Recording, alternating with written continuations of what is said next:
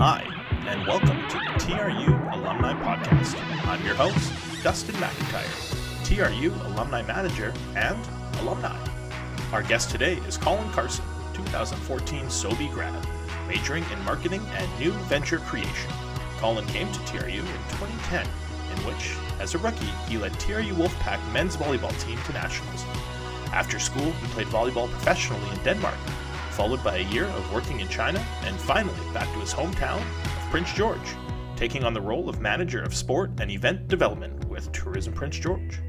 Colin helped bring major events to the northern BC capital, including World Para Nordic Skiing Championships, BC Soccer Provincials, and World Women's Curling Championship. Today, Colin is the CEO of Tourism Prince George, taking on the new role in July 2021. Welcome to the podcast, Colin Carson. Thanks so much for having me on, Dustin.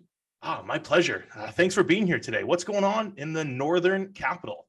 Yeah, lots of exciting stuff. Uh, I mean, obviously, been a challenging couple of years for for the tourism industry as a whole, and uh, I mean specifically in the province of BC.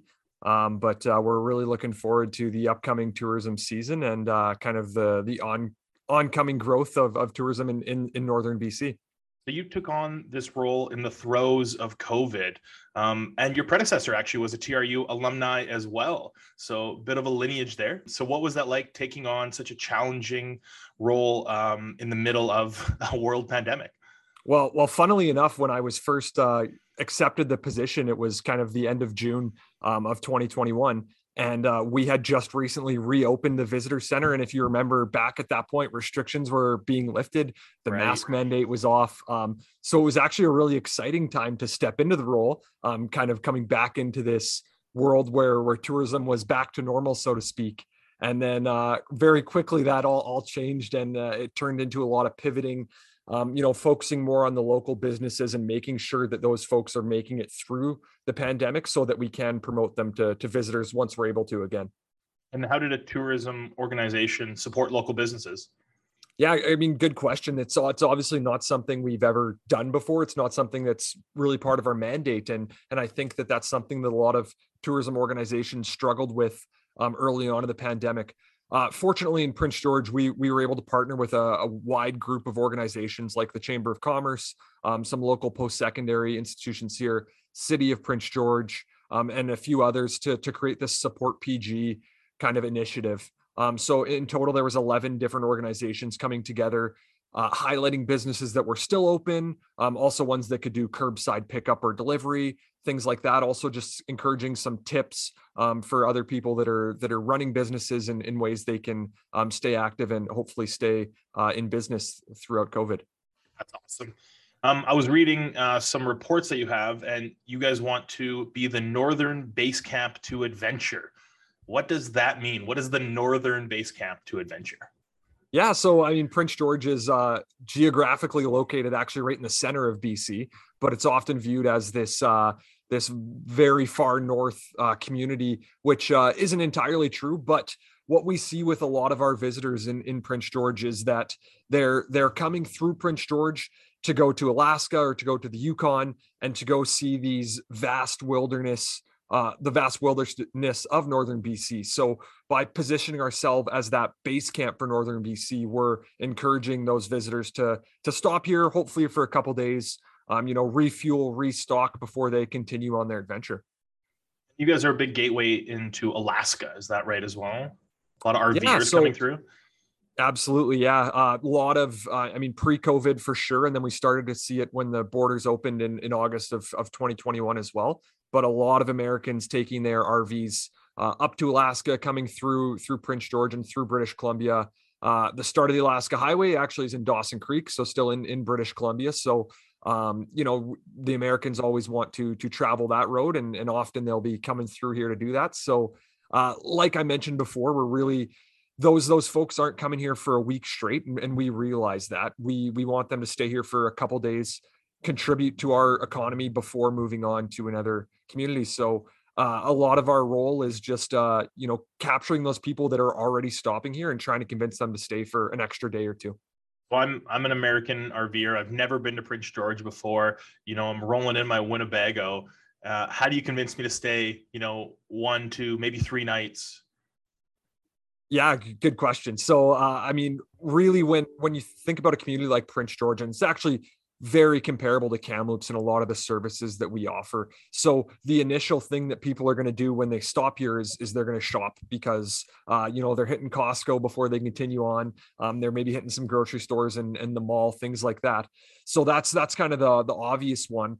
And I think after that is it's it's really the outdoor activities that that we offer in Prince George that um, encourage visitation and and you know get people excited about spending some time here. So really some some great hiking opportunities close by our community some really nice parks in in prince george itself to visit uh, a lot of history and, and culture um, working with the T'enneh First Nation here in Prince George that people are always really interested in learning more about. So um, a lot of those types of uh, attractions to to entice people to stay a few days. Yeah, that's that's always so tough when someone's on a, a journey, and you know how do you make them part of your destination? Um, you mentioned, you know, the, the First Nations of your your region. Um, I know that's a, a big uh, part of Tourism Kamloops is that partnership. I imagine it's the same up there in Prince George as well. Can you speak to that a little bit? How you're working uh, with them? Yeah, definitely. Um, so it's it's interesting for sure, and I think what we're seeing um, you know, from international travelers for sure, is they're really interested in learning about Indigenous cultures in Canada. But we're also seeing that with um, domestic travelers that are curious about um, going to different areas of, of the country or, or the province and learning about um, what those first local First Nations um, are, are all about and have to offer. So um, in Prince George, uh, the T'enneh First Nation kind of encompasses the, the territory around the city of Prince George. Um, and working with them is uh, has been great. Um, you know, they're they've identified tourism as an area where they can grow as an organization and and kind of um, build a little bit of uh, economic reconciliation with them in that capacity. So um, some of the cool projects that that they're um, involved with with right now is they actually the the nation owns a conference center, um, so they can host um, indigenous events, but also just any sort of meeting and convention um, for for anyone. So that's a really cool kind of perk that they offer here um, in Prince George, and that we're really excited to promote with them. Uh, the other really interesting thing that uh, that the Lheidli T'enneh is is heavily involved with is the ancient forest. Um, so it's about 100 kilometers east of Prince George, but it's the only inland temperate rainforest in, in the world that they found, and uh, it's it's in Lheidli T'enneh territory. Um, it's got a universally accessible boardwalk now, um, some really great um, activities. It's also been identified by Destination BC as one of the iconic attraction attractions in northern BC. So working really closely with with the Lheidli T'enneh to promote that um, and and make sure that they're well represented as we do that. Amazing. Um, I know a big part of your mandate is to bring events that typically wouldn't think of Prince George as an event center uh, into your region. You know, I read off a couple events there that you've successfully uh, brought in. Um, how does that impact the region, and, and why is that so important uh, to Tourism Prince George? Yeah, so I, I, mean, it really starts with our partnership with the city of Prince George for that one. Um, they own the majority of the facilities in Prince George, and, and probably not dissimilar to Kamloops when you're looking at the Tournament Capital Center, um, and and the Sandman Center, I believe, is uh, city right. owned yeah. as well. Yeah. Um, so so when we're working with the city of Prince George, you know, it's it's making sure that we're we're filling their their uh, their venues and and giving them an opportunity to showcase their venues. And also um, you know city council here up here has been really supportive of about financially supporting those events as well. So allowing us that freedom to go after some of these big events. Um, so yeah i mean you're talking about the world women's curling championship uh, you know events of that nature that normally people wouldn't necessarily think of of Prince George to be hosting those, but um, you know I think we're doing a really good job of of sport hosting um, and and just to circle back in terms of uh, the economic impact of those events. So uh, Tourism Prince George is a member of Sport Tourism Canada, um, so a, a, national organization. They've got some really good tools um, for for the sport side of things, and and one of those tools is uh, it's called the Sport Tourism Economic Assessment Model. And what it does, it just gives an estimation of, of the total economic impact of of those events um, when they are coming to to communities. So when you're talking about these big events, they can be millions of dollars injected into the local economy, and you know really just great for the community pride side of things as well. Oh, that's Excellent. That's a very well uh, answered question. Um, let's talk about uh, you know you're you're up and coming a little bit. Um, obviously, uh, volleyball was a major part of of your time here at Thompson Rivers, and, and, then immediately after as well. How did that prepare you uh, for your role now as the CEO? I you know I'm sure coming through university and said you know I'm going to be CEO of a, a major destination marketing uh, organization. So, you know, w- what uh, what prepared you for that? Yeah, uh, I mean, I think sport just does such a great job, um, and doesn't matter if it's competitive or um, you know, or recreational sport. I think it just does such a good job of of preparing people to work in in teams and I think um, you know as myself as a as an athlete growing up, I I often found myself taking on leadership roles within teams, and I think that naturally uh, led itself to a leadership role once I was was done with my sport endeavors. So. Um, you know the the direct skills of of playing on a volleyball team uh, probably don't directly correlate to to running an organization but i think that um, just the the willingness to lead and, and also kind of that desire to want to be a leader um, definitely does translate and and I, I always I always talk about that that sport it played such a huge role in my life and uh, you know giving confidence uh, to me in in different ways that I probably wouldn't be able to and and really just putting myself outside of my normal comfort zone because that's what you have to do in sport to be successful so um, definitely a lot of correlations but between that and then uh, moving into my current role. And what about your other recent current role you've taken on? Uh, you've recently become a father. Congratulations, uh, baby Theo. Uh, what's that been like? You know, taking on that huge role as well as CEO at the same time. A lot of responsibility, Colin. Yeah, I, I mean, if you're talking about uh, the pressure of of sport and the pressure of running an organization, absolutely nothing compared to the pressure of being a parent. So, um, no, no, but I, I think for that, uh, you know, my my partner Kaylee is is the backbone of of that uh, relationship, and and I mean, she is uh like the the strongest person i know so it, it's it's been really easy in a sense for me to be a father because she's been such a great mother that uh uh, I uh, yeah haven't had to to deal with too much because she's just been an absolute rock star. But uh, great, great yeah. shout out. Now Kaylee Colonna, uh, Wolfpack basketball player, legend in herself. She's a five year player here as well. Um, and you guys met at TRU, is that correct? Absolutely, yeah. I uh, met uh, met in my my third year at, at TRU, and we've uh, we've been together ever since. But uh, yeah, definitely. Uh, if nothing else, for for all you listeners out there, uh, go to TRU just to meet your your partner for for the rest of your life. I guess right there's the there's the sales pitch right there. I also met my partner at TRU, so uh, I can uh, attest to that. Um, so we're transitioning out of this, as well as uh, you know the signs are there that we're coming out of COVID. Uh, what is PG Tourism looking forward to in 2022? Yeah, lots of uh, lots of interesting trends in the tourism industry as a whole. I think that people are starting to care more about the environment than they ever have.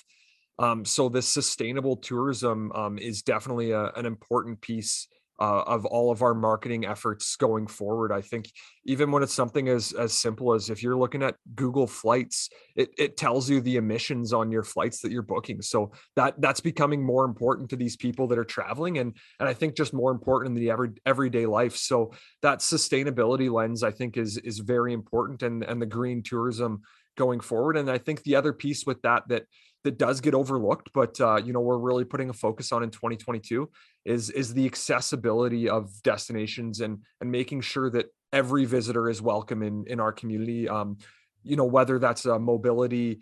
Um, uh, you know if they have mobile issues mobility issues that um that they you know need to make sure that that's taken care of or uh, you know language barriers and and things like that but uh, you know that accessibility is is really important to us moving forward as well I think you hit something pretty important there with sustainable tourism. Um, maybe for the layman's, um, can you explain a little bit what sustainable tourism is? I don't think uh, a lot of people know about it. Well, so I mean, it can really mean anything. Um, you know, so it's as simple as the you know pack in, pack out. When you're talking about camping, um, everything you're bringing in, you should be bringing out. So um, it, it's as simple as that, and it goes as as far as we're talking about emissions, and we're talking about um, electric vehicle charging stations uh, to connect communities for for travelers, and we're talking about uh, you know cyclists who are are doing long haul cycling trips rather than driving because it's more environmentally friendly. So um, I think that sustainable lens kind of can go over top of everything, even when we're talking about these these sport events or or con- conventions that are are big tourism draws.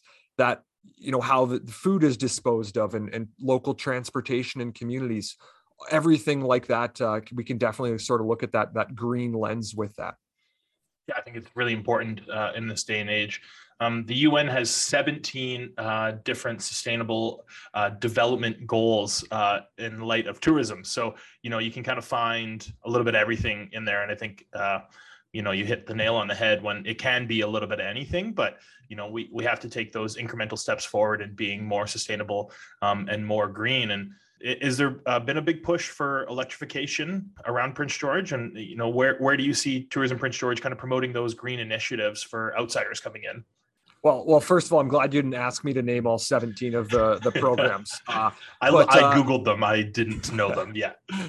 Um, yeah, no, the EV charging station is huge. I mean, you look at the mandates that are being set by the by the different levels of government in terms of vehicle sales moving forward, and the reality is more and more people are going to be relying on that um, on on EVs, and that, that's what their everyday vehicle is going to be, and that's what they're going to use for their holidays as well. So um, really important as we move forward.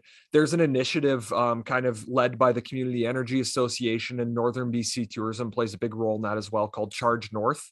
So again, it's it's more than just Prince George, but it's connecting all of Northern BC um, with these EV chargers, and um, I think that uh, you know what the role we can play obviously is we're a marketing organization and that's what we do best but we want to make sure that we're showcasing our province and our region as a as a place where you can travel sustainably if if that's what you want to do. I think uh, with you at the helm, Colin, they're doing a pretty good job so far. You know, you speak to it really eloquently, and it's uh, incredibly interesting. Where can we find Tourism Prince George? I know you guys have an awesome location. Why don't we talk about your location a little bit and what we can find, uh, you know, in your head office? Yeah. So uh, the the nice thing about Tourism Prince George is. Um, and, and just a little bit of more inside information, I guess, is so we're the destination marketing organization, as mentioned. We also have a service agreement with the city of Prince George to run the visitor information center. So that's where our head office is located, and it's a it's a really unique opportunity for us to to get that firsthand knowledge from the visitors about what they want to see when they're coming into the community. So, um, yeah, really cool. Uh, cool opportunity in that sense and we're located uh, just on the outskirts of downtown prince george but you know, close to some great accommodations and restaurants and attractions. So, uh, yeah, next time you're in Prince George, come by uh, First Avenue in the Visitor Center. Absolutely. And if I want to plan my trip to Prince George, where would I start? Yeah, tourismpg.com. Uh, best place to go. Uh, that's our website. Uh, lots of trip planning ideas. Uh, you can book hotels directly through our website. Also, our social media channels are really good for sharing some some blogs and different uh, itinerary ideas as well. So uh, definitely check us out uh, on social media, but our website as well. Perfect. Thank you so much, Colin. Pleasure having you today. Thanks, Dustin. Thanks for listening to the TRU Alumni Podcast. This episode was hosted by me, Dustin McIntyre. Technical productions by Dustin McIntyre and Andrew Skapenko. Recorded at Thompson Rivers University in sunny Kamloops, British Columbia, on the traditional territory of the Tk'emlúps te peoples.